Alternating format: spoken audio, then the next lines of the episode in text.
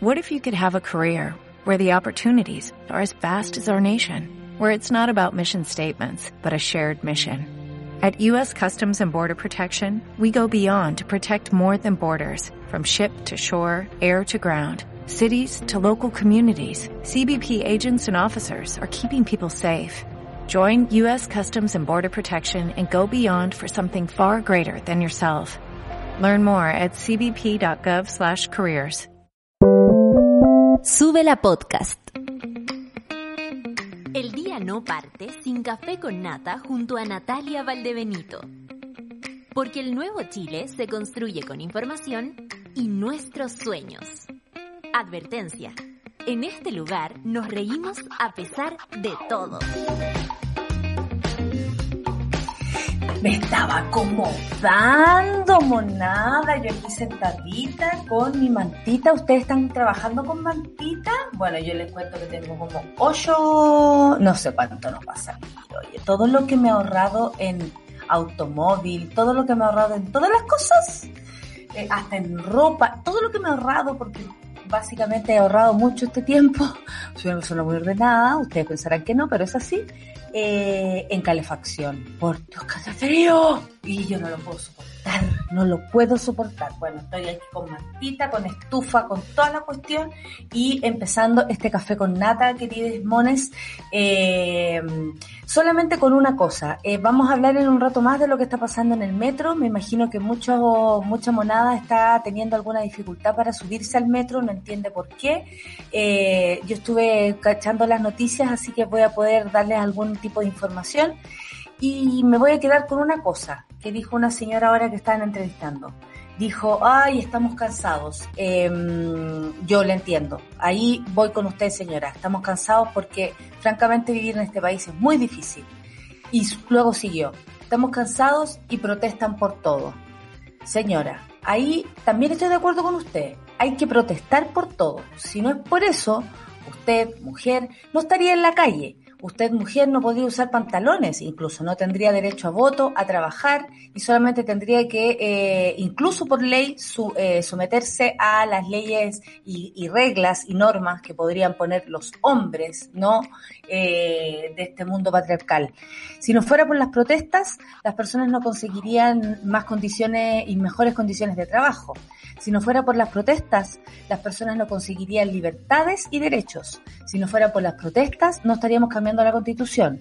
Si no fueran por, por, si no fueran por las protestas, no habríamos sacado a un criminal y a un tirano de este país, como Pinochet.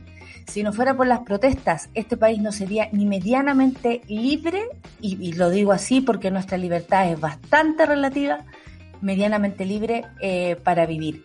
Señora, a usted y a todas las personas que de pronto se enojan porque ven a los compañeros, compañeras, compañeros protestar, sé, entiendo, es agotador, estamos cansados, pero si no fuera por las protestas, no estaríamos hablando hoy aquí libremente. Y usted y nadie podría ahora salir de su casa sin miedo a volver, ya sea por alguna otra eventualidad, pero sin miedo a volver. Si no fuera por las protestas, no seríamos libres.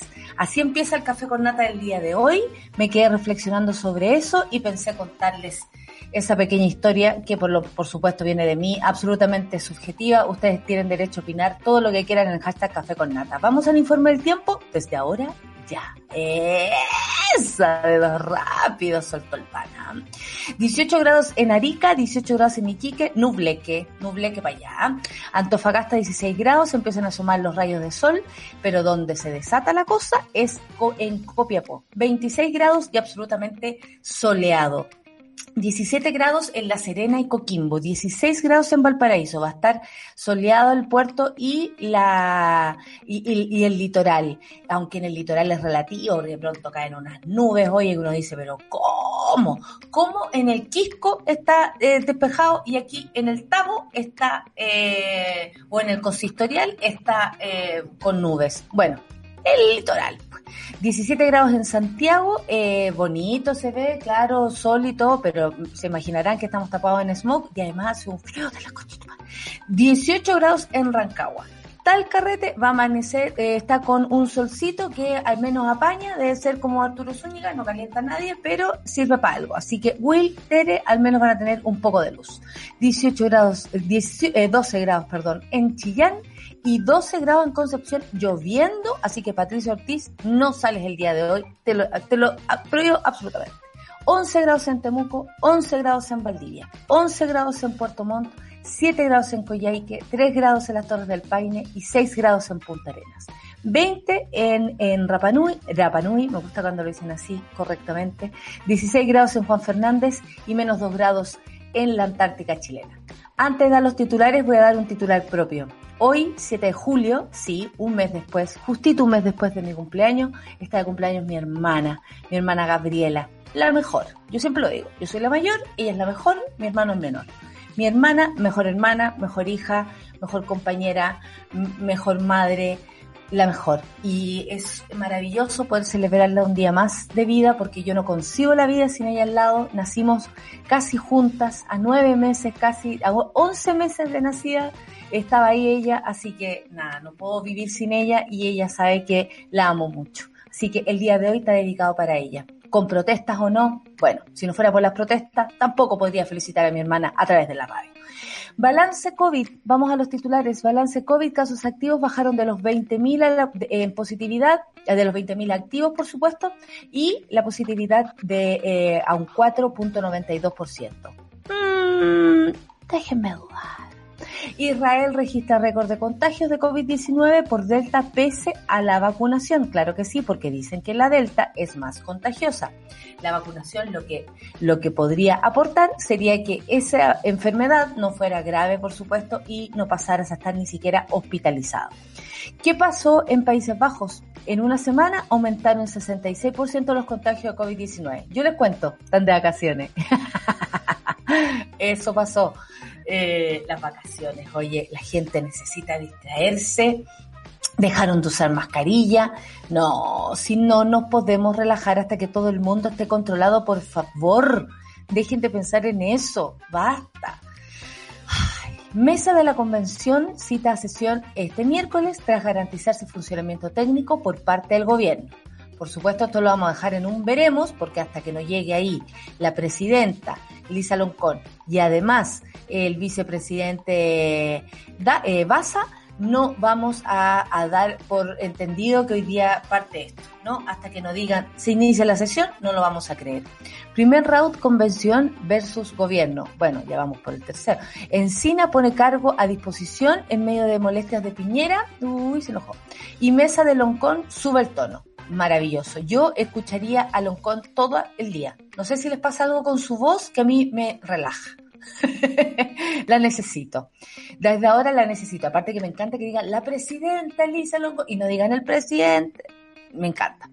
Eh, y no por ser que sea mujer o no, sino porque es ella, específicamente. Fallida sesión de la Convención Constitucional, evalúan acusación constitucional contra el presidente por notable abandono de deberes. ¿Qué me dicen ustedes? Esta cosa no termina hasta que termina. ¿ah? Quedan como doscientos y tantos días para que se vaya Piñera, pero esta cosa no termina hasta que termina. Oh, y no dejan de dar problemas, por un lado y por el otro. Luisa Toledo, Sí, un eterno símbolo de lucha falleció este martes en su hogar de Villa Francia. Nosotras ayer, por mientras sabíamos que algunos monos nos estaban informando, pero quisimos darnos un tiempo. Básicamente para hablar de un poquito, un ratito más de ella, no dar la noticia así por encima y para dedicarle, por supuesto, unas palabras. Gracias, Luisa Toledo.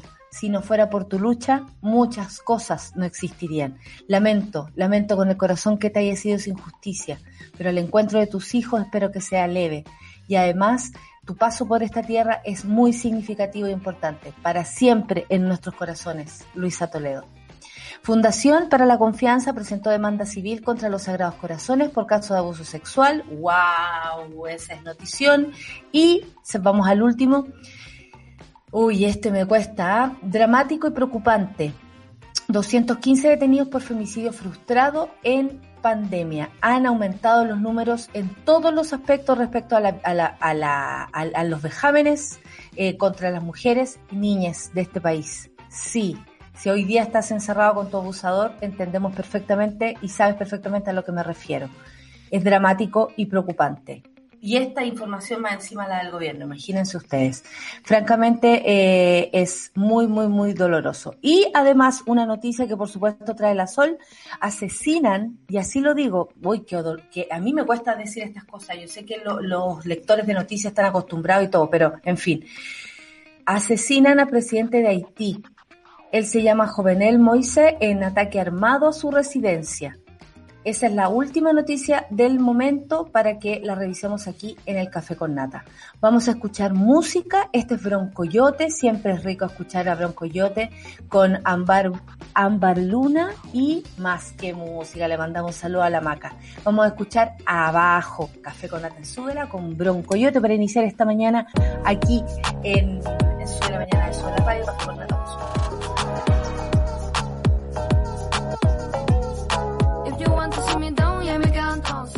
Café con nata. Ahí estaba mirando a mis compañeros en la nueva casa. Oye, Solcita, ¿estás por ahí? Ayúdame a contarle al público que si esta transmisión de algún momento se ve interrumpida es por... Es porque nos estamos cambiando de casa, así que por favor tengannos paciencia. Es horrible, ustedes saben cómo son las compañías de internet en este país. Eh, así que es probable que estemos experimentando intermitencias. Ayer ustedes lo vivieron, la transmisión estuvo bastante imposible. Yo estaba muy enrabiada, así como no puedo escuchar, no puedo escuchar. Eh, pero ya se va a estabilizar, ya se va a estabilizar. A todo esto, eh, mi hermana me contaba, los cabros chicos, oye, se está, los que son avispados, se están manejando súper bien con todos los problemas de internet cuando no pueden responder algo o cuando tienen que salvar. De pronto mi hermana pilló a mi sobrina haciendo como, no, es que no escucho, no escucho. Era mentira, escuchar, escuchar hasta de la esquina. No escucho, no escucho. Y claro, era para instalar un poema que tenía que decir y la abuela lo puso al lado y se hizo la mira, así como leyendo el teleprompter, ¿cachai? Mira, eh, yo, yo le dije la misma y, mi, y mi hermana eh, le dice en un momento, pero vea, no sé qué, como que obviamente le da a entender que esto no es correcto, en fin, y todo, eh, con risa por dentro, porque igual dijo, esta se las arregla bien, o sea, como que un poco de orgullo porque iba a echar la pero y sola y sin aspaviento, sin ella haciendo sola su, su pillería, claro, una habilidad. Como la tía que salió cuarto medio gracias a puro copiar. Y, eh, porque francamente, y, el, y de pronto le dice, pero mira mamá, mira lo que está haciendo, no sé, la Sofía. Y la Sofía estaba haciéndose la detenida. ¿Cachai o no? Y le dice, la gran Clau. Mira, no es verdad, no es verdad, no es verdad, ¿cachai? Y le dice, pero en serio, sí, mira, dijo que tenía pegado, pero en verdad no se lo sabe. Como que ellas mismas también, porque tienen un chat interno claro. con las Kardashian, que son su grupo. de amigas, ¿cuál de todas más Me adelantaste, niñitas, hoy. No, yo creo que ni conocen a las Kardashian, pero se pusieron las, la, las Kardashian, no es las, las Kardashian, ¿cachai? y, las Kardinashian, no sé cómo se fue la, cuestión que inventaron. La cuestión es que una de las Kardashian está ingrupiéndose, es que los niños se están manejando. Yo pensaba, yo con esta herramienta habría sacado promedio 7, te digo. ¿ah? No, promedio 7, nota 7, promedio 7. Aquí también. Alguien entregó una prueba con, eh, con demora porque había problemas de internet en la casa y yo llegaron hay mucha gente en internet en la casa. bueno, no, no es chiste, aquí estamos todos teletrabajando, pero pero igual, o sea, yo hasta tengo como un, un extra de internet, como un router extra. ¿Y la pillaron? porque ahora estoy yo, pues amiga. Ah. Estoy choca. Que a la señora la pueden hacer lesa, pero a mí no. Pero de todas formas, eh, también tiene sus beneficios, ¿no? El otro día no podíamos, mi tía hace clase y no podíamos instalarle Classroom en su celular nuevo, ¿cachai? Como y dice la Clau, que pasa, que pasa cuando llega una persona joven y te cacha todo. Sí, Porque eso fue, pues, ¿cachai? O sea, que tú llegaste ahí, la catita tenía todo el año todo planificado, hermano, sí. Bueno, a mí se me fue un collero instalarle el Classroom a mi tía porque pedía una contraseña, no sé, otra cosa extra, ¿cachai? Y la catita con el YouTube, pa, y paf, en tres segundos le instaló la cuestión. Así que yo no soy la más joven ni la que resuelve todo en esta casa. En la casa eh, tienen ocho años, pero es la BEA, es la nueve. Tiene nueve años, es la BEA la que lo logra. Ella es la que organiza toda la situación y, hace todo. Oye, no, pero son tan insólitos. Ayer, impresionante. Bueno, yo eh, les he contado, estoy yendo más a mi casa familiar por, por cuidados de mi abuela, eh, muy por supuesto cuidada, es la única persona que veo, eh, y esperemos que salga todo bien porque la estamos cuidando precisamente para eso. Y, y mi sobrina, weón, la más chica, yo sé que esto no se cuenta, pero eh, da lo mismo, porque Chile se está cayendo a pedazos, o sea, si no hablamos de los sobrinos, entonces ¿para qué? Eh, ah, mi sobrino sería hace lo mismo que tu sobrina, apaga la cámara y el audio para que la profe no la vea ni la escuche. ¿Qué será cuando sea más grande? ¿Viste los cabros chicos? Seis años. No, si son cuáticos. Igual Pero aquí ya. nosotros somos pesados y la levantamos. Nada de clase en la cama. No, no, no, no, no, Todo levantado. Tomadita de desayuno, bañadita, todo. No, mamá me tengo que lavar el pelo. Sí. Ya no la de ayer, ¿cachai? Y esa es como, esa es la pelea de todos los días. Sí. Eh, oye, la Fabi Araya está de cumpleaños, es una mona y le deseamos feliz, feliz, feliz cumpleaños, que seas muy feliz, monita. Gracias por contarnos y poder compartirte también el cariño que sentimos por toda la monada a través de ti, que sea un lindo día y un inicio de año muy bonito. Y también le mandamos saludos al Jorge, que está desde su casa, eh, después del tratamiento, al parecer muy exitoso, así que vamos Jorge, que de esta salimos todos Sí. juntos. Y, y. harta paciencia con el, el, el posterior, el después. Puede Sí. que ahora esté de buen ánimo, pero puede que le venga un bajón porque es natural que pasen esas cosas. Así que mucho ánimo para los días posteriores también.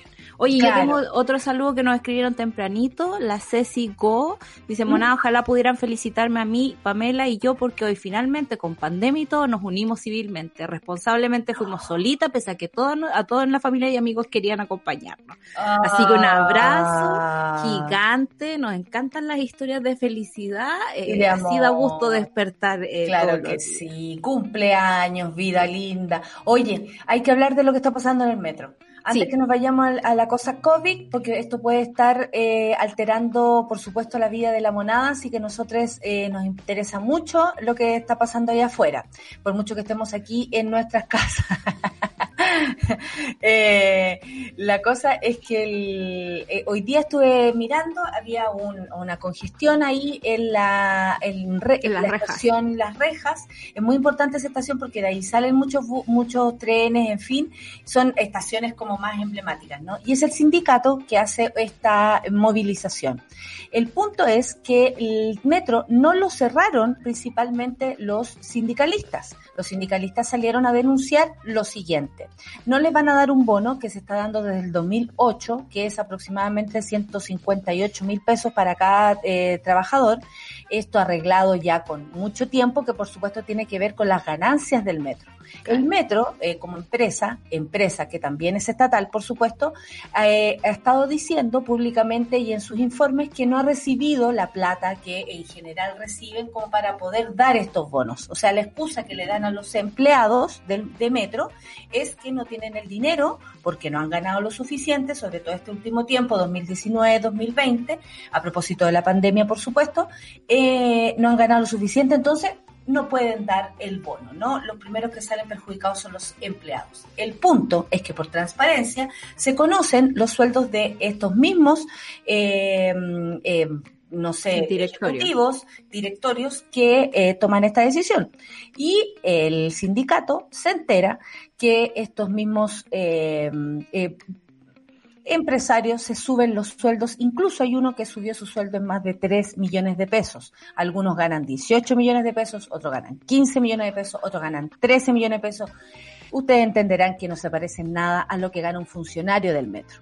Lo importante aquí es saber que además de el, dato de la protesta en sí, el metro se cerró por decisión de los los dueños, los empresarios, los jefes del metro. Esto no fue a propósito de los funcionarios no han dejado de trabajar, siguen en sus lugares y ellos dijeron, si el metro pasa de largo es porque eh, eh, las instrucciones las dio la plana mayor del metro, no precisamente el sindicato provocando esto o saliéndose de sus funciones para ir a protestar.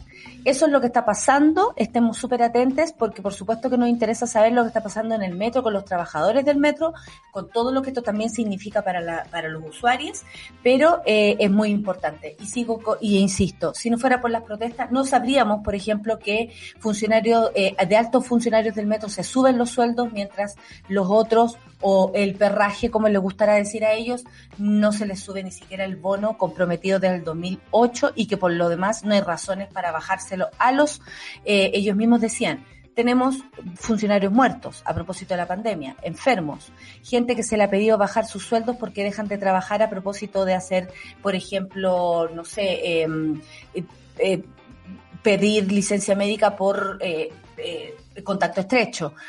o sea, se les han exigido un montón de cosas, han cambiado, dijo, nosotros ponemos el cuerpo aquí para contagiarnos. No son la plana mayor, no es la que se sube el sueldo, 3 millones de pesos.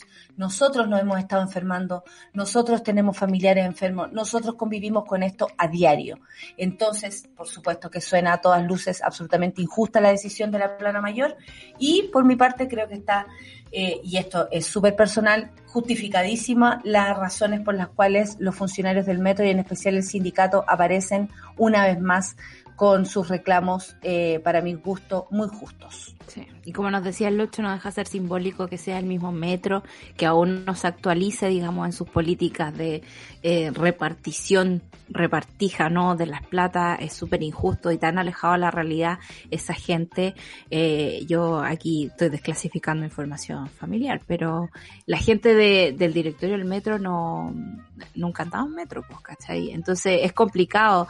Eh, tú puedes estar diciéndole, mira, el metro en verano es súper caluroso y ellos no se enteran. Entonces, eh, hay una, hay una ventilación, la verdad, es como puro repartir la mierda, ¿te acordás? De esa ventilación que pusieron en un momento que era horrible, que era como que te llegaba así el tufo del del otro vagón. Yo hace mucho que no ando en metro, debo decirlo, yo camino, soy seca para caminar. Eh, así que no sé en qué condiciones está ahora, menos con pandemia, me da terror subirme al, al metro. La Clau nos dice que siguen esas ventilaciones y sabemos que la ausencia de Gloria Hood ha ocasionado este tipo de cosas también. No hay una revisión de lo que está pasando ahí, no, no hay una revisión de las concentraciones de, de del aire en, en, en espacios cerrados como el metro donde sabemos el COVID empieza a transmitirse de una forma eh, distinta a un espacio abierto. Entonces, nada, ojalá todo se resuelva, ojalá eh, los trabajadores puedan conseguir su bono y ojalá a esos directores les dé un poquito de vergüenza, ¿no? Me parece que es demasiado indecente lo, lo que hacen, subirse el sueldo cuando todo Chile ha entrado en un espiral de pobreza, eh, es feo, es como poco ético incluso. Sí, sí, y, duele mucho. Eh, bueno, hay que estar atento. Y otro teletipo, ¿te parece que hagamos esto antes de Me encanta. la noticia del, del señor en Haití? Uy, sí, hoy día en la mañana yo desperté, pongo la radio súper tempranito eh, y me entero que asesinaron al presidente de Haití, yo en el Mois. Eh, igual está, un bueno, siempre está un poquito la escoba en Haití, da lata explicarlo así, sobre todo tener esta distancia, ¿no? Porque yo me preguntaba a qué hora lo van a poner en la tele, me puse a cambiar la televisión muy temprano y es que ah, incluso ellos están aislados en términos informativos, ¿no? No llega tan rápido a nosotros la información desde allá. Ello en el Mois fue asesinado en su casa mientras dormía. Eh, entró una, una pandilla, me dio como cosa también cuando decían, ah, era gente que hablaba en español, ¿caché? Que es como el mismo prejuicio que se usa acá, ¿no? Como gente de color, gente de otra nacionalidad. Y su esposa también resultó herida en este ataque, no se sabe con, con certeza quiénes fueron, pero eh, Haití estaba viviendo una situación bastante extraña y terrible a propósito de la crisis política, económica y social que tienen acarreando hace mucho tiempo, y a eso se le suma la crisis del COVID. Se suponía, igual que yo en el MOI, se iba del poder en febrero de este año y eh, decidió aplazar las elecciones y hacer un referéndum constitucional eh, de una constitución nueva que mandó a escribir con cinco personas de su confianza. Entonces estaba todo eso mezclado en este momento. También desde el 2019 ha habido muchas protestas en las calles de Haití por la forma en que se está llevando a cabo su gobierno y por las acusaciones de corrupción que le pesan, digamos, a todos los gobiernos que pasan por Haití.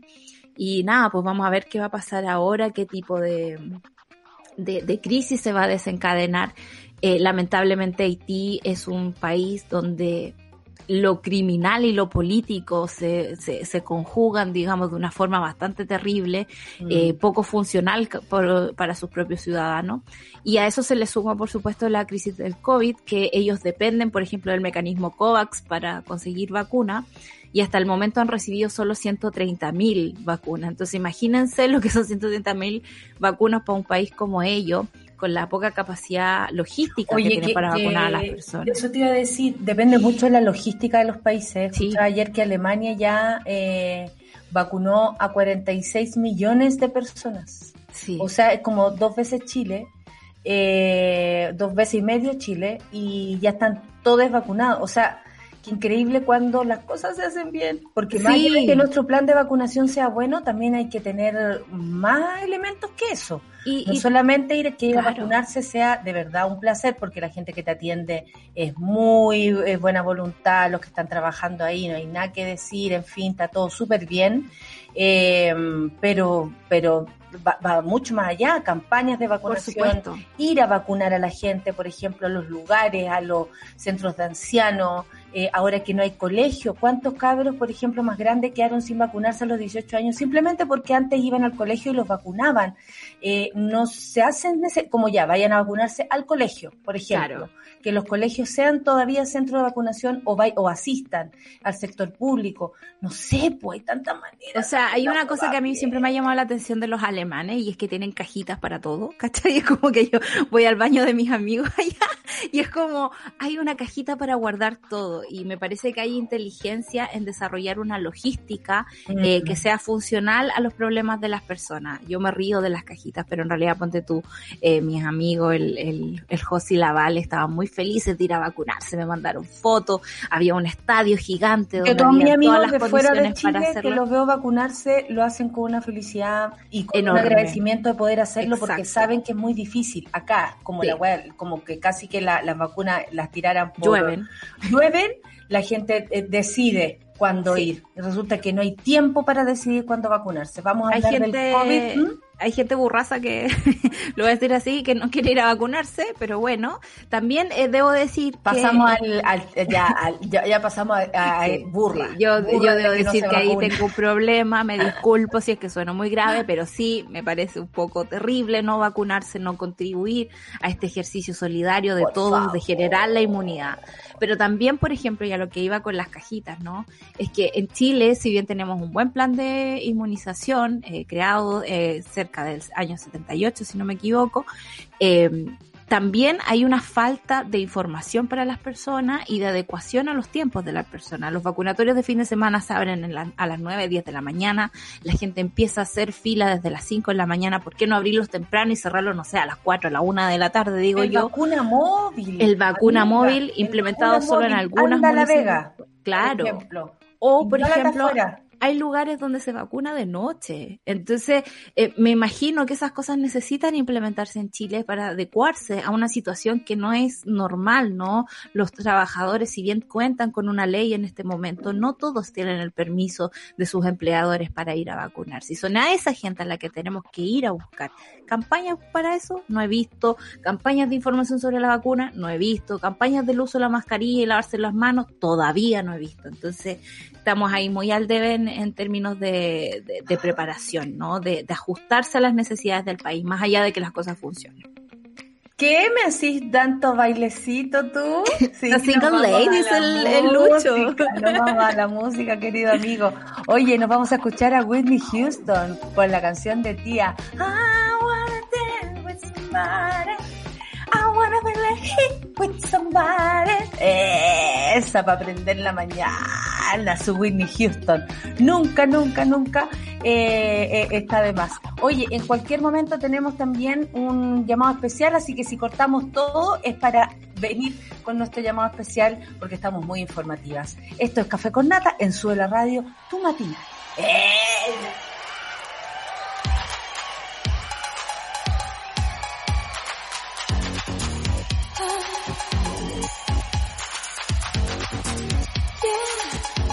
Estás viendo Sube la Mañana. Con esta canción es imposible no hacer un No, Oye, amiga, la gente despertó, ¿ah? La gente ah, despertó con esta canción imposible, así que con la selección de nuestro destacado DJ nacional es imposible no despertar. Es imposible, aparte que tenemos una cantidad de canciones de tía. Yo ayer iba pensando en una cantidad de canciones de tía, buena y mala. y hay unas que son tan malas que son buenas. Ese es el, ese es, lo mejor. Cuando algo se ha vuelta la, la, como la teleserie Teresa. Oye, mala, pero es buena. Eh, es tan mala que es buena.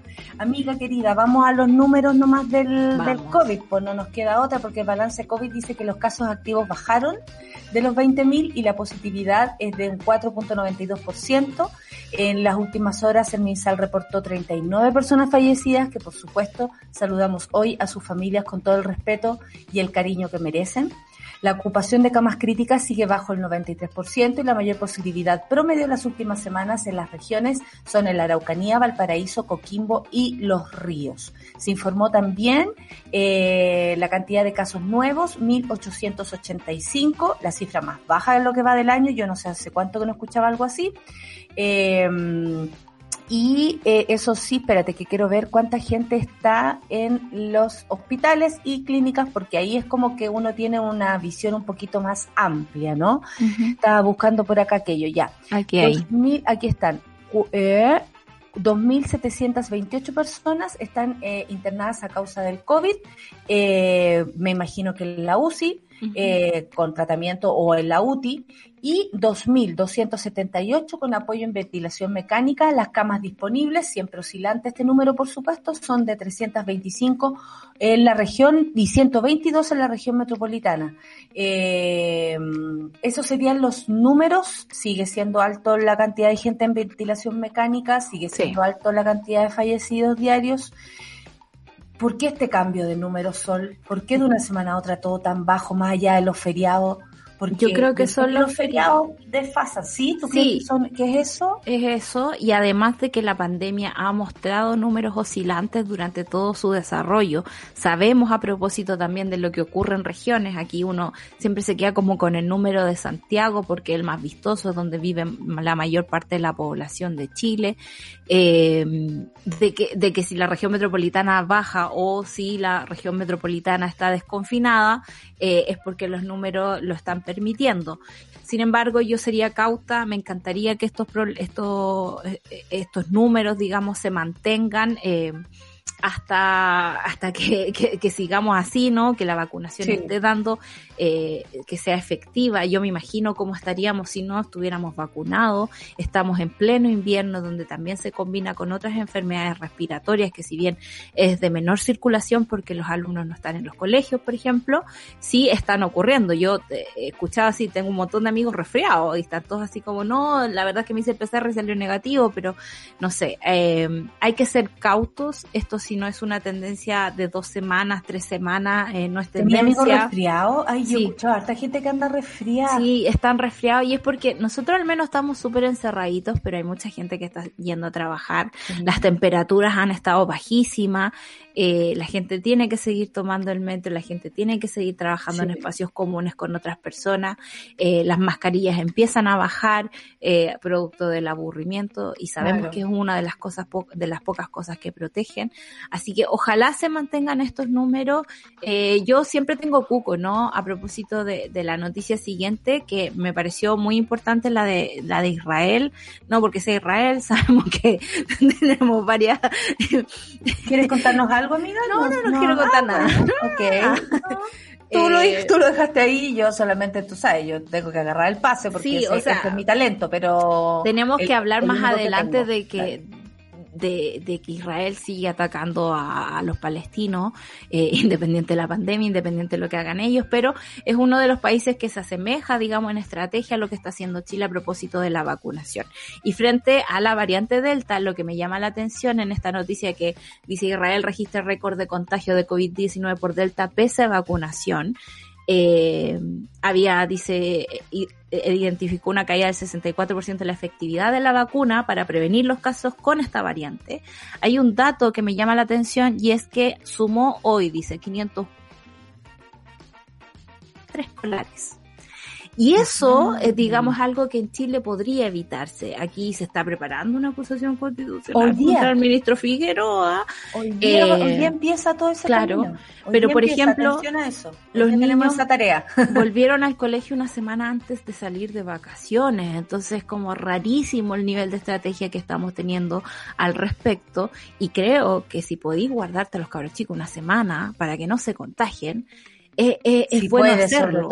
si, se puede, hay que hacerlo. Yo sé que estamos en, un, en una crisis en ese lugar, que eh, precisamente son los menos favorecidos, los que están eh, siendo afectados por la poca conectividad o por la situación de las casas, qué sé yo, hay muchos factores ahí. Pero, o sea, si la gente se junta, se contagia. No hay forma de parar eso. Y eso me parece grave porque en invierno tú no puedes ventilar de la misma forma que ventilas en verano. Las salas son en promedio en Chile para 40, 45 alumnos. Eh, los niños no están eh, vacunados, o sea, ahora se está vacunando entre 2 y 17. llegar y decir, vamos, va a venir 20 y otros 20 se van a quedar en la casa, porque también eso es aleatorio. Algunos necesitarán ir al colegio, otros pueden quedarse en la casa, otros quieren simplemente ir, otros padres quieren enviar a sus hijos al colegio, aquí no estamos juzgando, estamos diciendo solamente cómo son las cosas, pero claro, hay que tener conciencia de que esto también puede ser, eh, eh, mandar a las niñas al colegio podría traer problemas eh, mayores a, a, quien, a quienes se están cuidando, básicamente también, porque las niñas vuelven a sus casas. Esa es una de las noticias. Yo me iría ahora, bueno, Países Bajos se, se, bajó la mascarilla, básicamente, y por eso aumentaron el 66% los contagios por COVID, y nos vamos a el tema mesa de la convención que cita sesión este miércoles tras garantizarse funcionamiento técnico por parte del gobierno. Los 155 constituyentes están citados ahora a las 10 de la mañana en el ex Congreso Nacional. Además fueron convocados para el jueves donde se revisará la eventual declaración acerca de las personas privadas de libertad en ocasión de la revuelta social. Recuerden que el lunes, no, perdón, sí, el lunes, cuando se iba a hacer la primera mm, sesión de esta convención. Había mucha gente protestando afuera porque se esperaba, sobre todo las familias de los presos de la revuelta, esperaban con mucha pasión, por supuesto, preocupación y al mismo tiempo urgencia, esperaban que se dijera, que se hiciera algo, una acción al menos, para apurar esto que se llama el indulto, ¿no? La ley de indulto a los presos de la revuelta. El presidente se ha opuesto desde el primer momento. Si ahí está la solución, básicamente no la vamos a encontrar. Yo espero que esas familias también lo tengan súper claro. Bajo la administración de este hombre, imposible. Pero sí se puede hacer una presión al Congreso, por ejemplo, que es lo que se espera. Entonces, por eso también quedó más la tole tole porque no solamente era la cagada que estaba quedando adentro con que no estaba eh, bien constituido el lugar para poder hacer la convención, sino que además estas familias estaban afuera sin entender nada, esperando una respuesta. Entonces, por eso también quedó la embarrada. La mesa directiva del órgano constituyente sostuvo una serie de reuniones ayer, una de ellas con el rector de la Universidad de Chile, Enio Vivaldi, representante del Colmet, para avanzar en medidas y representantes, perdón, del Colmet, para, porque el Colmet también se ofreció eh, para ayudarles, eh, que permitiesen el funcionamiento de la instancia. Finalmente, tras una revisión del gobierno de las dependencias del ex Congreso de Santiago, se dio luz verde para que este miércoles, se supone, los, cinco, los 155 convencionales se reúnan en el recinto. Loncón señaló que si bien aún no están todas las garantías exigidas, reconoció que es difícil que en una tarde se puedan resolver los problemas que implica atender las necesidades de la pandemia, porque aquí no solamente que no estaba conectado el internet, el cable con los cables, es que tampoco están las medidas sanitarias. Entonces, desde ayer dice comenzamos a gestionar lo posible para instalar una red de colaboración con la Universidad de Chile, con otras universidades que ofrecieron su colaboración y también con el Colmet, quienes pudieron colaborar en un protocolo sanitario. Recalcó, ese protocolo debió haber venido de parte del gobierno. Todo lo que estamos diciendo o sea, qué bueno que la convención también tenga la necesidad de hacerlo de manera independiente. Pero es increíble que están haciendo una pega que no les corresponde, que es revisar si hay confort en el baño. O sea, no había ni siquiera papel higiénico en el baño. ¿De qué estamos hablando? Sobre la responsabilidad ejecutiva ante los problemas técnicos, la presidenta del órgano señaló hubo negligencias por parte del gobierno para disponer de las garantías necesarias de salud. Nosotros llegamos aquí sin protocolo. A mí me parecería que debieran entrar ya con un PCR y al día viernes hacerles otro para que pudieran saber si llegan el día lunes a trabajar, si no de manera telemática, cómo se van a organizar, en fin. Y además, vienen constituyentes de todas las regiones de Chile y no tenemos, por ejemplo, coordinado el tema de las muestras de PCR, que es lo más seguro para testear quién está o no contagiado, agregó Loncón. Creo que todo lo que se dice acá es muy importante solicitar. Es por supuesto que faltan más detalles, pero eso es en general. Y la verdad es que preocupa. Encina puso cargo a disposición en medio de la molestia eh, de Piñera, porque según todos, Piñera está muy molesto con esto. Y eh, por supuesto que Loncón no le queda otra que subir el tono, aunque siempre con ese grado tan, con ese tonito tan agradable de escuchar. Sigo. En cuestionamiento, el directorio del Ministerio de Sexpress, Juan José Osa, esta mañana continuó las críticas de la presidenta la vice y el vicepresidente, por supuesto, de la Convención Constitucional por el rol de gobierno en el fracaso del primer día del funcionamiento de la instancia. El mandatario molesto No lo sabemos, nos mandaron a decir, además si él no habla, no responde cuenta la tercera, claro. Eh, pongamos eh, piensa mal y acertarás. Eso es un consejo para este país. Eh, pidió subsanar cuanto antes los problemas técnicos, según el presidente, para que hoy, por ejemplo, se comience a sesionar. Va a sesionar mañana la convención, lo explicamos anoche y llegamos a un acuerdo con la mesa para poder darnos todo el día de hoy, martes, eh, si tuviera todo impecable, dijo el subsecretario Máximo Pavés. ¿Quién te parecería a ti que debiera salir de acá? El señor Encina. de partida el señor Encina, el señor Máximo Pavés, eh, probablemente Juan José Osa, porque él es el encargado del ministerio que estaba, eh, que tenía, digamos, por misión instalar la convención. Y eh, no me molestaría que Sebastián Piñera pasara por una acusación constitucional, digo, yo como para rendir cuenta. de deberes. Claro. O sea, sí, me parece que es un problema tan gratuito lo que se, se enfrascaron en estos días mi mamá está haciendo usar la batidora, señora. No, no pasa nada, amiga. Es como cuando yo stand con, con, con, el barman haciendo el pisco Es claro, sí, yo, yo, soy un pajarito, tengo... Yo estaba hablando y... Ah, claro, tengo, la atención se me va. Pero ayer estuve viendo harta tele en la tarde, eh, escuché al señor Máximo Pavés decir, no, son solo problemas de intermitencia internet como los nuestros, amigos.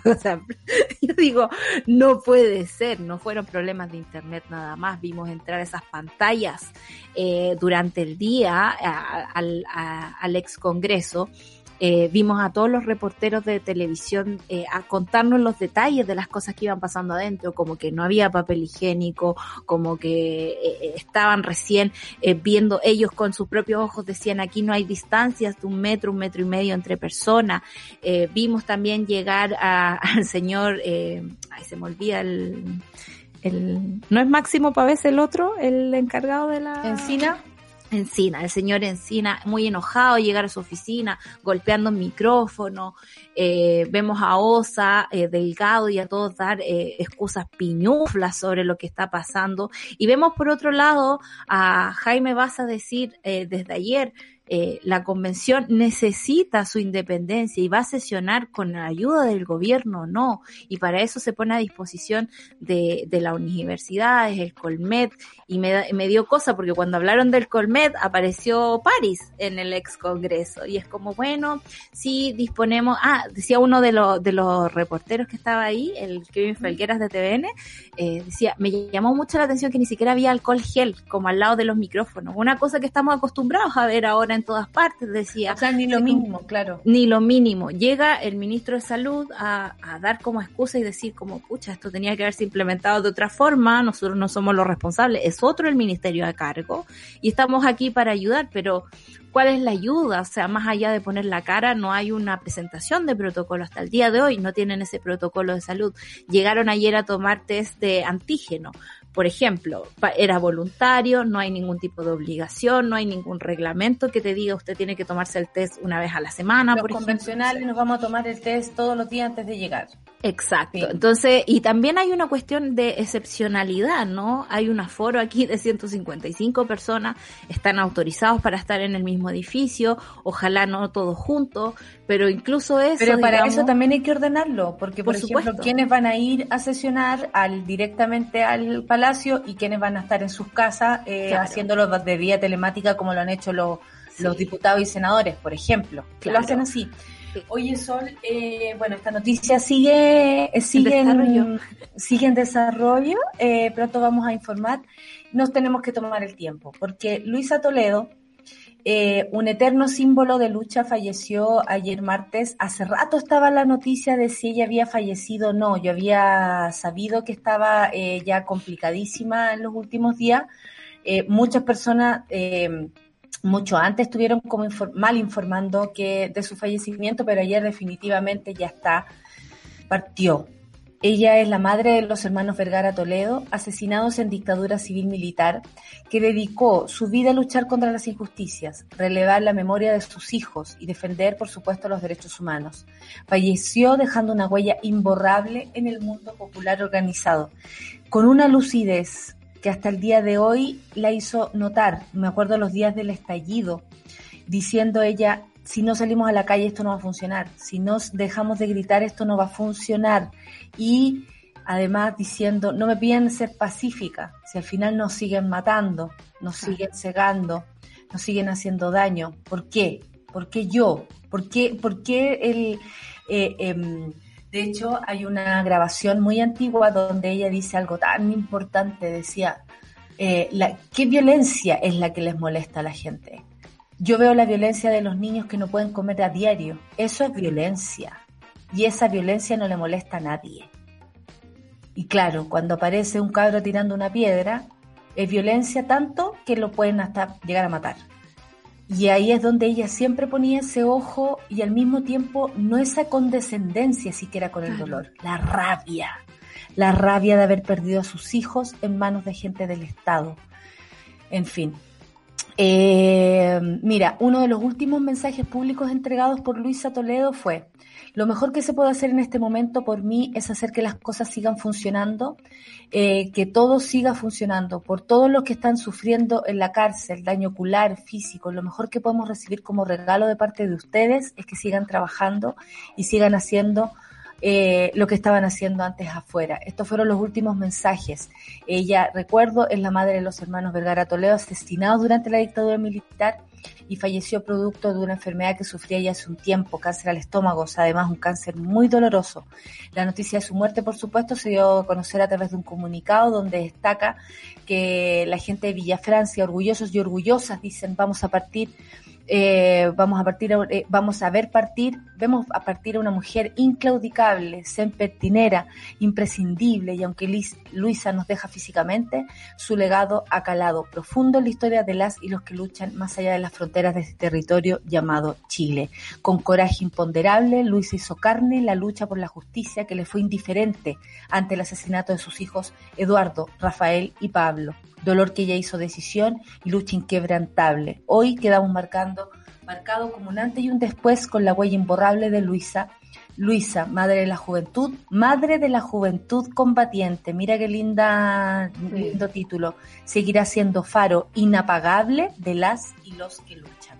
Nos parecía menester darnos el tiempo, sabemos que la noticia es de ayer, pero hoy día teníamos que hacerlo con, con esto, con, con esta, mm, con este pesar, con esta verdad, con este dolor que sentimos, porque francamente es una de esas irreemplazables mujeres luchadoras, una de tantas, por supuesto, lo sabemos. En todas las lides las mujeres van luchando por muchas razones, pero ella es emblemática. Tres hijos, tres. Eduardo de 20, Rafael de 18 fueron asesinados eh, y Pablo murió al tiempo después fueron asesinados por eh, los carabineros en Estación Central. Esto es doloroso, pero Luisa nos deja algo maravilloso que seguir haciendo. Estamos cortitas de tiempo. Yo solo quisiera agregar que ayer eh, sentí que, que, se está muriendo ese mundo luchador, ¿no? Ese mundo de las poblaciones. Eh, y, y, creo que nos queda eh, continuar con esa memoria, continuar con la lucha, continuar eh, con levantar la voz ante todas las injusticias que nos rodean y no normalizarlas, ¿no? Que es lo que mm, Luisa nos deja como legado, ¿no? Esto que tú decías, no normalizar que los niños tengan hambre eh, y que eso nos parezca igual de violento que quizá en la quema de una iglesia, que tanto le duele al presidente Sebastián Piñera, no sé. Creo que, que tenemos una tarea eh, y esa tarea es no olvidar y seguir eh, continuando el trabajo por la protección de los derechos humanos de todas las personas que habitan en este país. Si hay algo que le habría gustado hacer a Luisa es quemar el reino y lo habríamos quemado con ella. Luisa, esta canción va para ti, de Camila Moreno, pero también con todo el amor a este plano al que pasas y con todo lo que dejaste acá. Por ti vamos a seguir gritando, Luisa Toledo. Esto va para ti. Quememos el reino en Café con Nata. Sube la radio.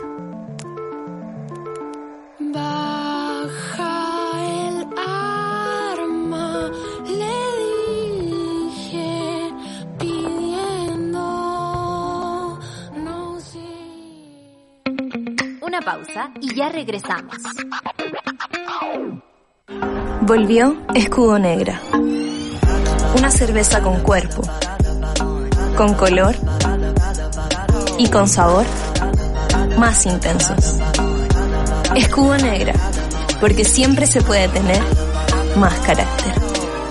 Escudo, hecha con carácter. Las historias del nuevo Chile necesitan un medio independiente. Suscríbete a Sube la Club y construyamos juntos un nuevo medio para un nuevo Chile. Baja la app y súbete a Sube la Club. Ya estamos de vuelta en Sube la Mañana.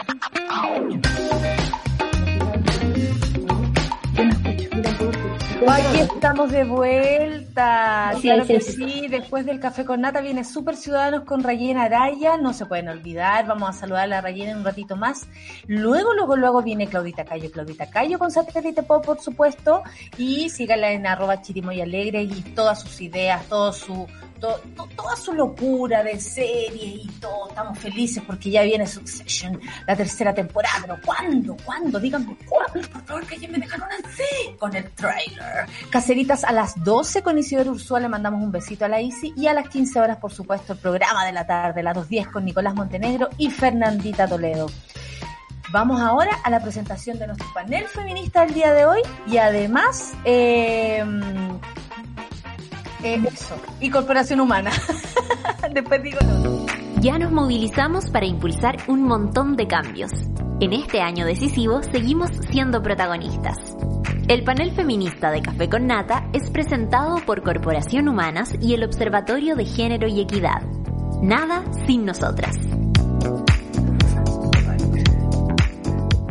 Estamos de vuelta, por supuesto. Mire, ahí tenemos a dos, somos cuatro en pantalla y dos absolutamente unidas. ¿Quiénes son ellas? Ella es Amparo Bravo y Catalina Valencia de la Corporativa Desbordada. Amo el nombre. Corporativa Desbordada, no por desborde supongo, ¿no? no. Cooperativa.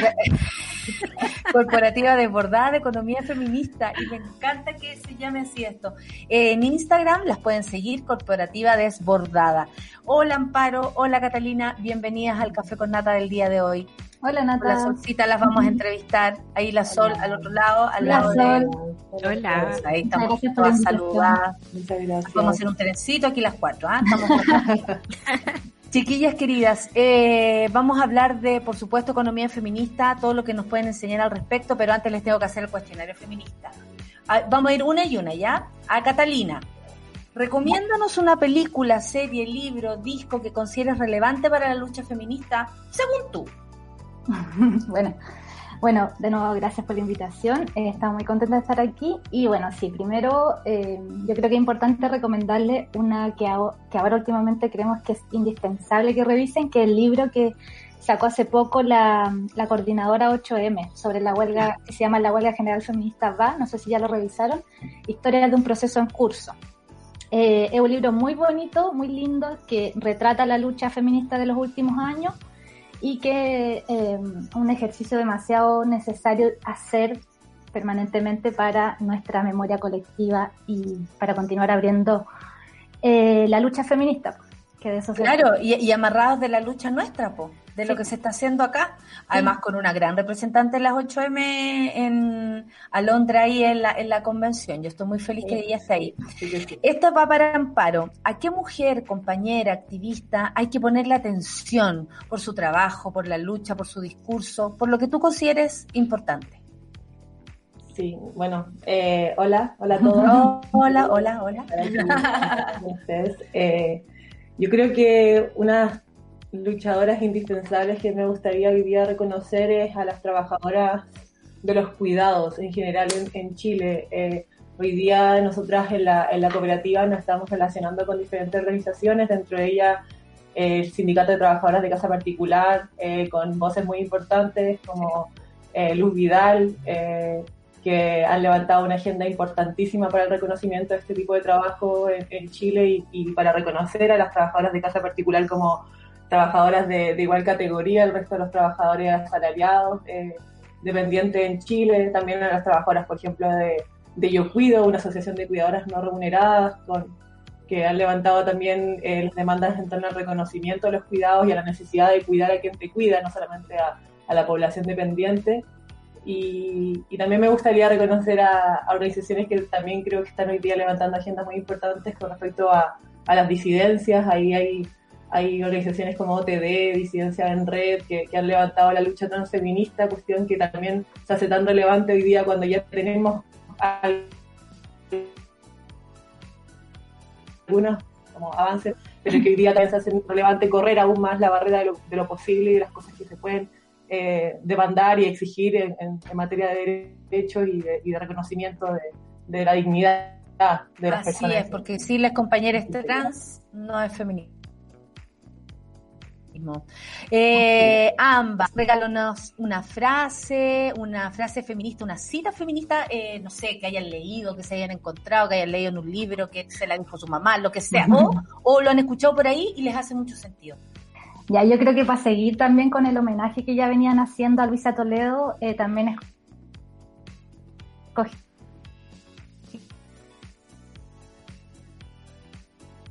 Hicimos ahí una, una cita de, de poner la otra mejilla.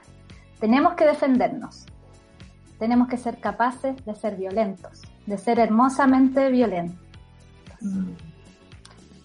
una bonita cita. Una gran luchadora combativa social de las luchas populares, así que la recordamos también con, con esta cita que, que, también hace mucho sentido en el, en, el, en el contexto de la revuelta social en Chile, ¿cierto? Como frente a todas estas voces que de repente surgen desde la moralidad de no es, no es la forma o, ese tipo de cosas que ya vamos viendo que sí eran las formas. Absolutamente. Y muchas gracias, muchas gracias por poner eh, esa, esa frase hoy aquí. Y precisamente después venía, venía Luisa, pero sí, la venía además y, y, repetirnos esta frase hermosa. se lo voy a responder a toda la gente que me critican. Cerramos así el cuestionario feminista. Vamos ahora a la, a la entrevista, pues chiquilla, empezamos. Eh, ya, no por desborde la cosa, ¿no? Ya. No, no, ya. Sigamos, Solcita, siga. Sí, eso. Eh, cuéntenos también eh, por qué es desbordada, digamos, el nombre de la cooperativa.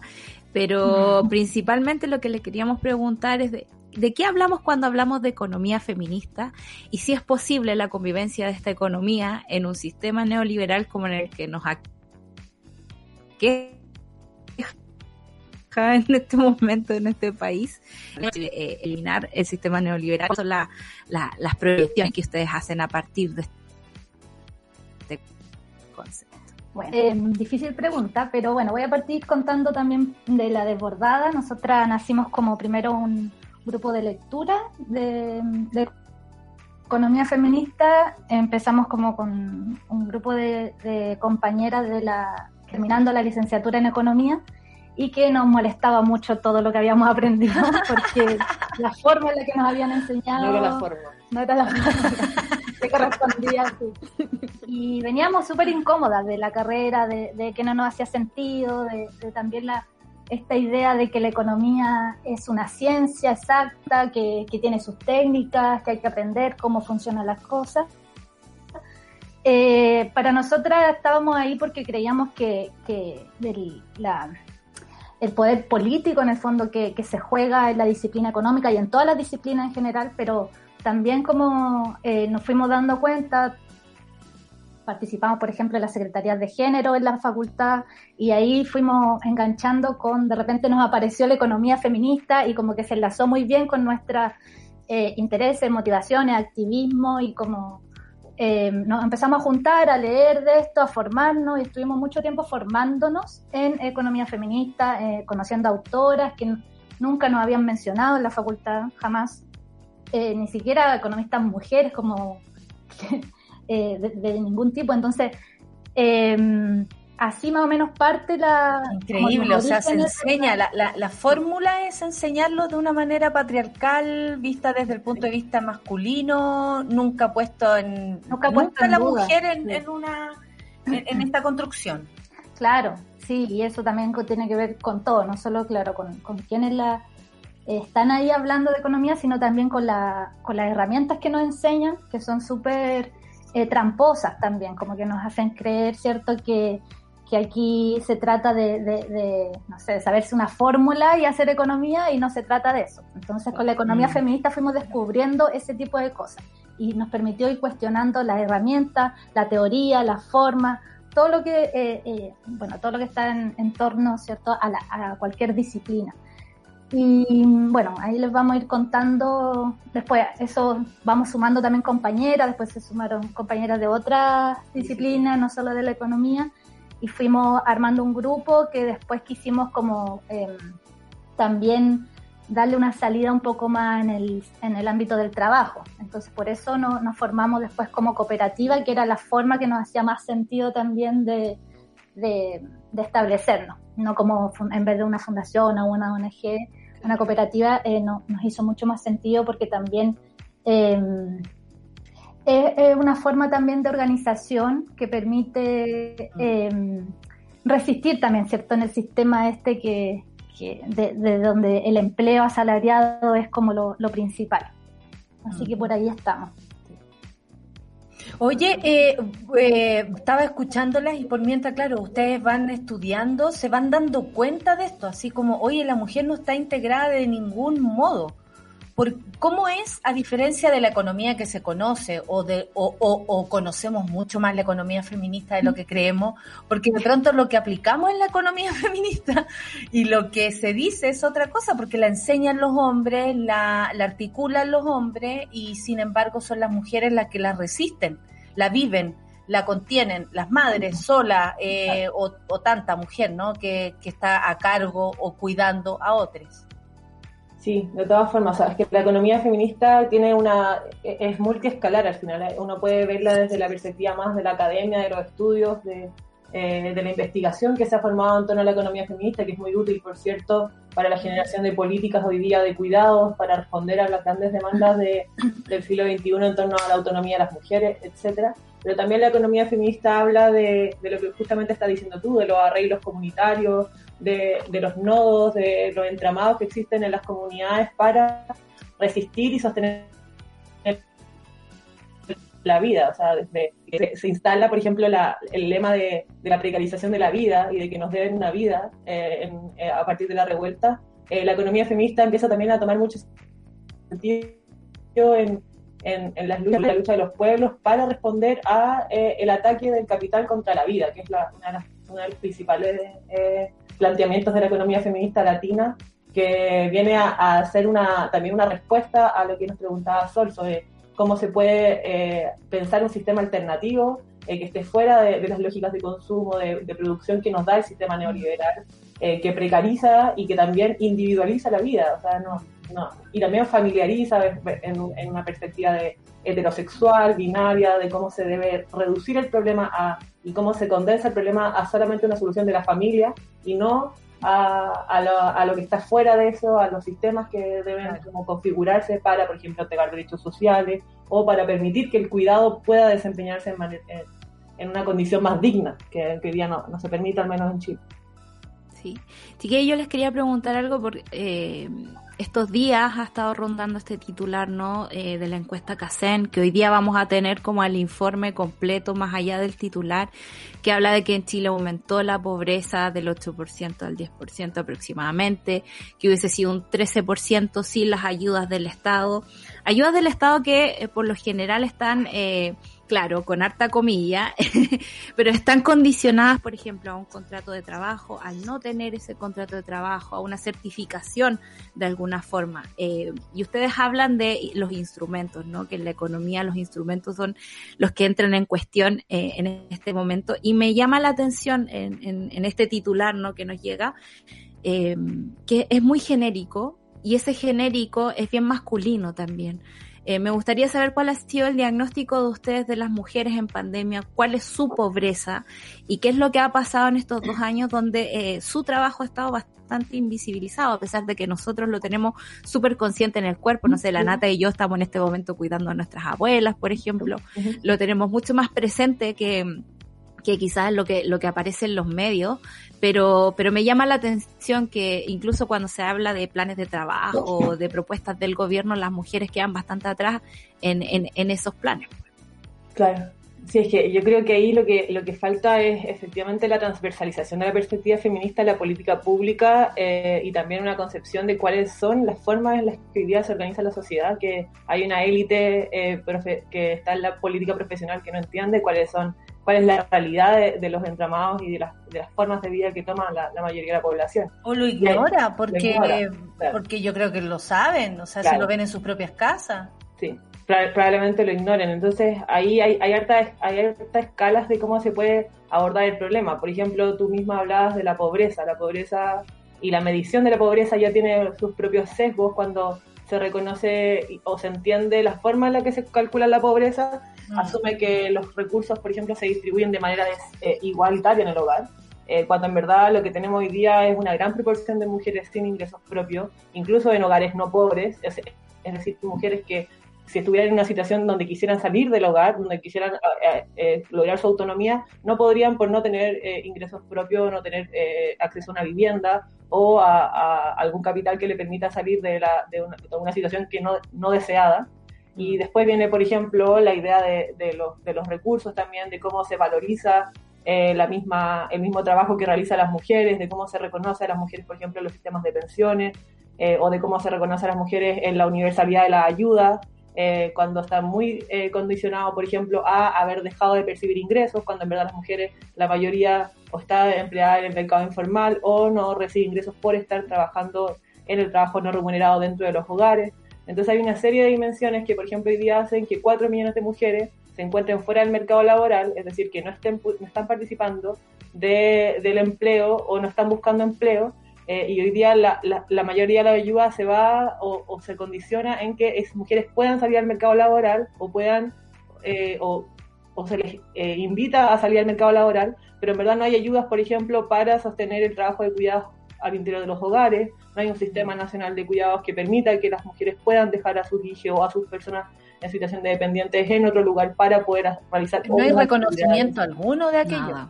Efectivamente, entonces esta visión más holística o integral sobre cómo debiera ser una política eh, feminista en materia de trabajo, en materia de pensiones, en materia de cuidado, hoy día no existe y, bueno, espero que eventualmente también con el avance de los movimientos feministas en todos los, en todas las dimensiones, tanto como en los movimientos como en la institucionalidad, eso puede empezar a cambiar.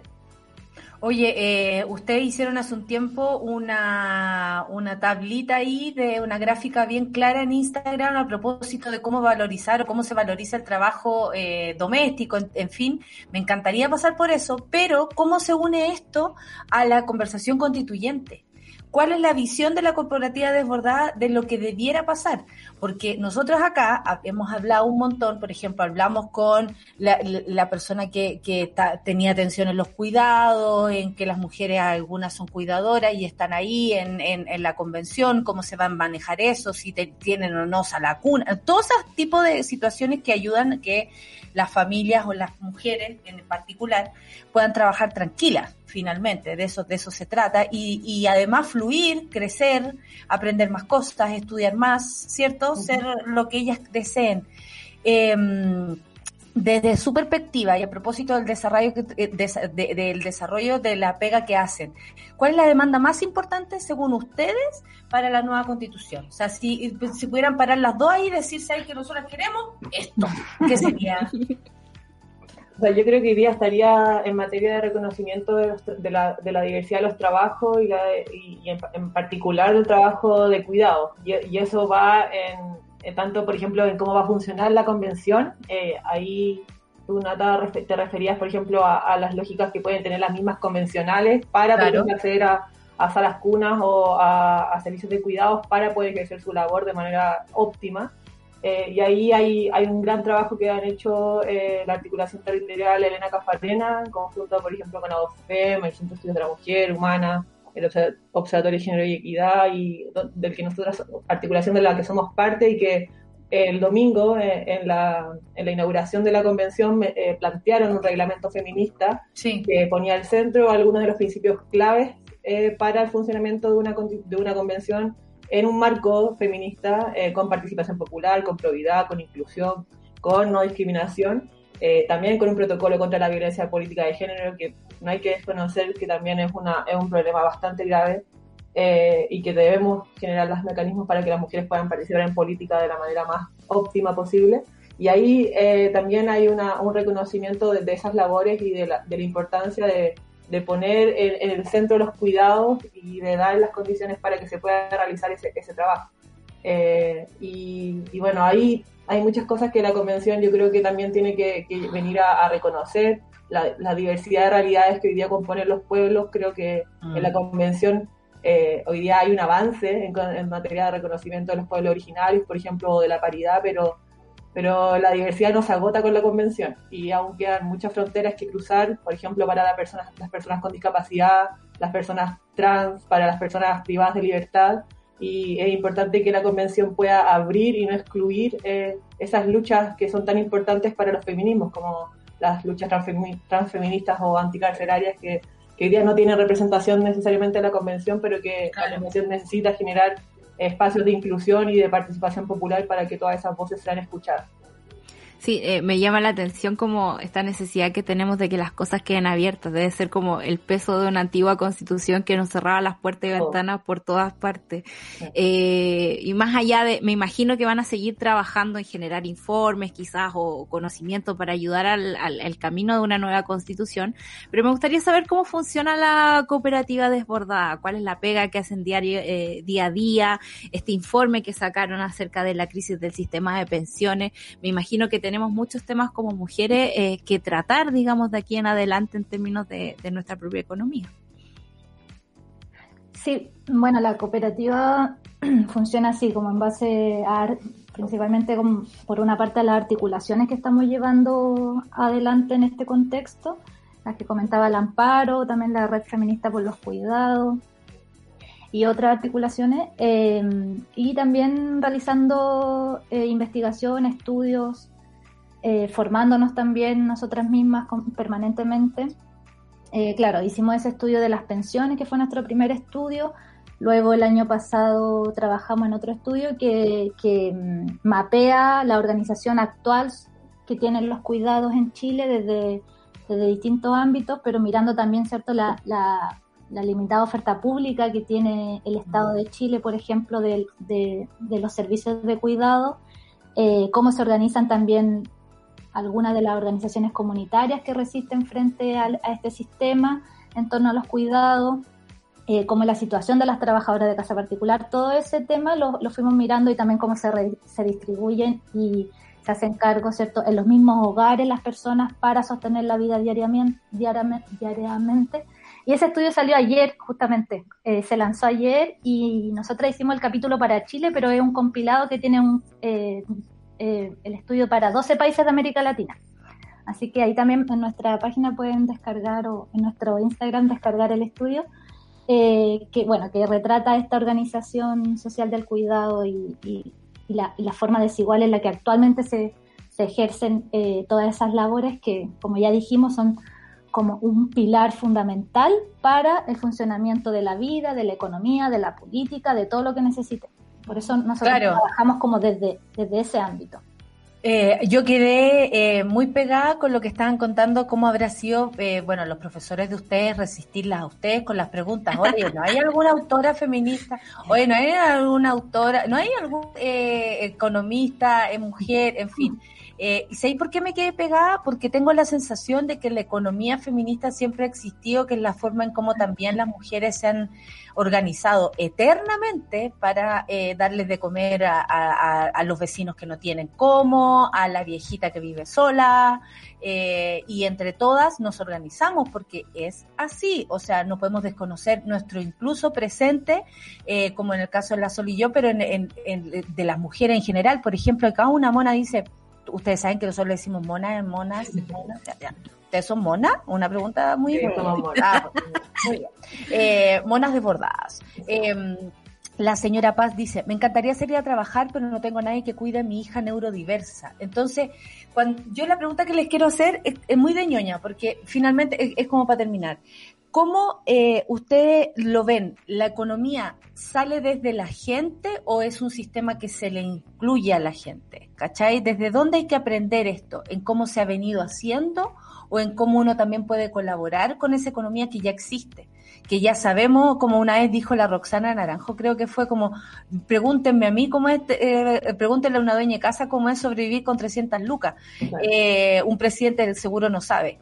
¿Cachai? Como, ¿de dónde viene? ¿De dónde sale? Lo mismo esta semana con la instalación de la convención, o sea, de seguro una dueña de casa, una trabajadora no remunerada podría haber organizado bastante mejor la convención constitucional que... Te lo digo de inmediato, hasta yo que no tengo muchas cualidades en ese aspecto, podría haberlo organizado. Entre nosotros armamos mejor esa cuestión. Pero por supuesto. Eh, sí, yo creo que eso mismo, eso mismo que estás diciendo, la, economía tiene que ver con, con los entramados, con la organización de la vida misma, eh, y, que, hoy día hay que entenderla desde esa lógica, o sea, la lógica de la cooperación, de la interdependencia que la economía feminista pone en el centro eh, y que hasta el día de hoy en los análisis económicos ortodoxos o tradicionales ha estado tan desconocida. Hoy día nosotros no, nos inventaron o nos pusieron en el eh, enfrente que, que, la economía se trataba de maximizar de, de las utilidades, se trataba del mercado financiero, se trataba de de también poner tu negocio y enriquecerte o acumular, que la verdad es que tiene, tiene que ver con eso también, tiene que ver con la administración de los recursos, pero no tiene solamente que ver con eso. Y hay una serie de, demandas que están hoy día en, en, en, los movimientos sociales que tienen que ver, por ejemplo, con poder organizar mejor la vida o poder, por ejemplo, que las joyas comunes puedan funcionar en una lógica de dignidad, que la cooperación y, por ejemplo, instancias como las nuestras, como una cooperativa de trabajo, eh, o cualquier instancia que, nazca desde la economía popular se le dé espacio para que pueda funcionar en condiciones más, eh, de, más de dignidad y, no en la precarización que hoy día, hoy día viven bajo el sistema neoliberal, que es una forma de ver la economía. Claro, como que en ese sentido al final lo que la economía feminista viene a hacer es intentar subvertir la lógica que hay detrás del sistema neoliberal, ¿cierto? Del sistema neoliberal que nos impusieron, que es la lógica del individualismo y partiendo desde ahí, pasando a la lógica del cuidado, que es lo que trae la economía feminista, eh, nos invita a pensarnos como seres primero vulnerables, asumir que somos vulnerables y asumir que nos necesitamos entre todos. Y a partir de eso, nosotras decimos que nuestro faro está en la forma eh, de resistencia, ¿cierto?, que actualmente se utilizan para sacar adelante la vida, como justamente decíamos. Entonces ahí está donde hay que mirar. Ahí eh, ese es el faro para las políticas públicas para eh, resistir finalmente a este sistema.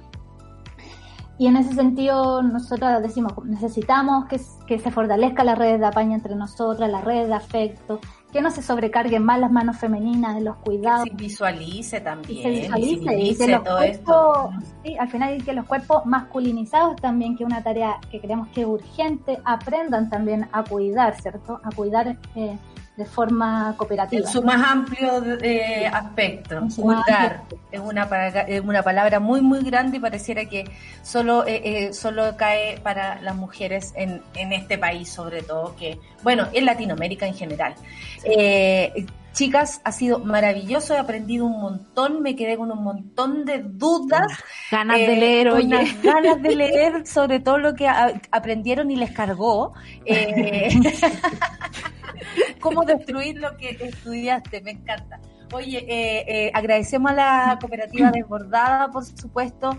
Eh, muchas gracias por estar acá, por su trabajo. Amparo, Catalina, muchas gracias por haber estado acá, por ser monas, por supuesto, un lugar especial en nuestros corazones. Muchas que gracias. les vaya muy bien, muy bien. Suerte con todo y ahí estamos conectadas para ver lo que sucede. Ya vamos a estar ahí Ay, Yo quería también agradecer de que siempre tiene eh, en mente y en, a, a la Sol también el, el, el conflicto de Puchuncaví. Yo soy de Puchuncaví, quería mandar un saludo Sí. a todas las luchadoras sociales, socioambientales y feministas de allá para que no olvidemos nunca la, la lucha que se sigue haciendo en ese territorio. Muchas gracias. Hay tiempo y habrá espacio aquí en el Café con Nata para todas las luchas, hijas. Las vamos a meter todas, con o sin COVID. Nosotras vamos para adelante, vamos nomás. Gracias a la corporativa, a la cooperativa desbordada, la cooperativa desbordada, le agradecemos amigas, un abrazo grande. Ya. Así termina el, el panel feminista del día de hoy, por supuesto con Corporación Humanas, aquí en el Café con Nata. Ya nos movilizamos para impulsar un montón de cambios. En este año decisivo seguimos siendo protagonistas. El panel feminista de Café con Nata fue presentado por Corporación Humanas y el Observatorio de Género y Equidad. Nada sin nosotras.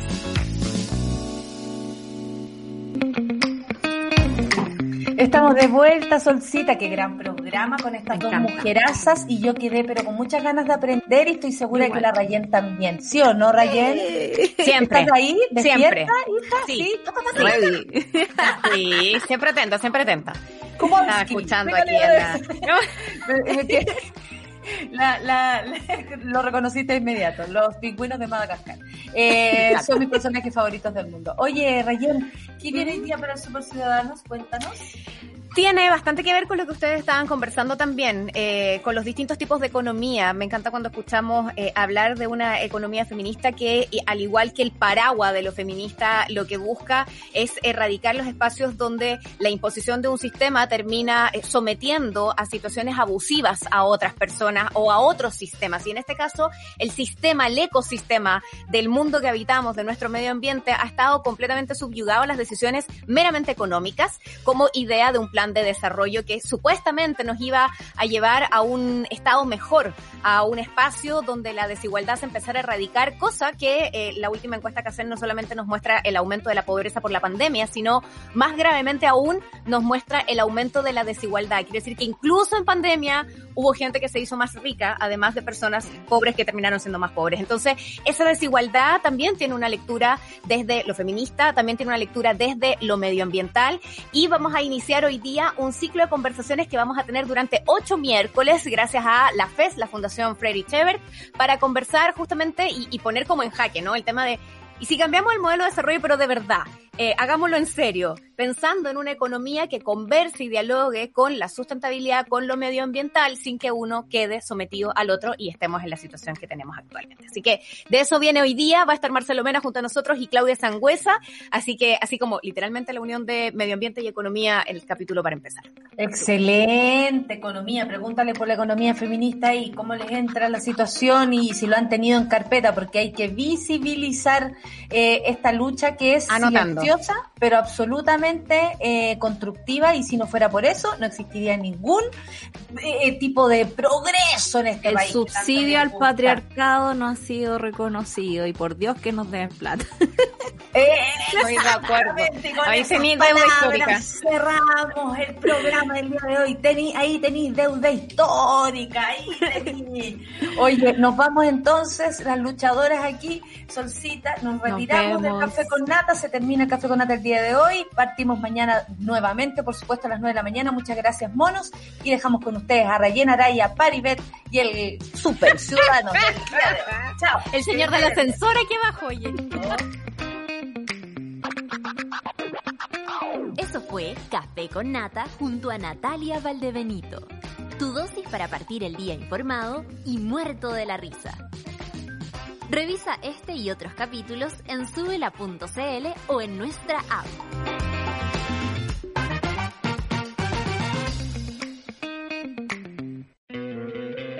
¿No te encantaría tener 100 dólares extra en tu bolsillo? Haz que un experto bilingüe de TurboTax declare tus impuestos para el 31 de marzo y obtén 100 dólares de vuelta al instante. Porque no importa cuáles hayan sido tus logros del año pasado, TurboTax hace que cuenten. Obtén 100 dólares de vuelta y tus impuestos con 100% de precisión. Solo con Intuit TurboTax. Debes declarar para el 31 de marzo. Crédito solo aplicable al costo de la presentación federal con TurboTax Full Service. Oferta sujeta a cambios o cancelación en cualquier momento.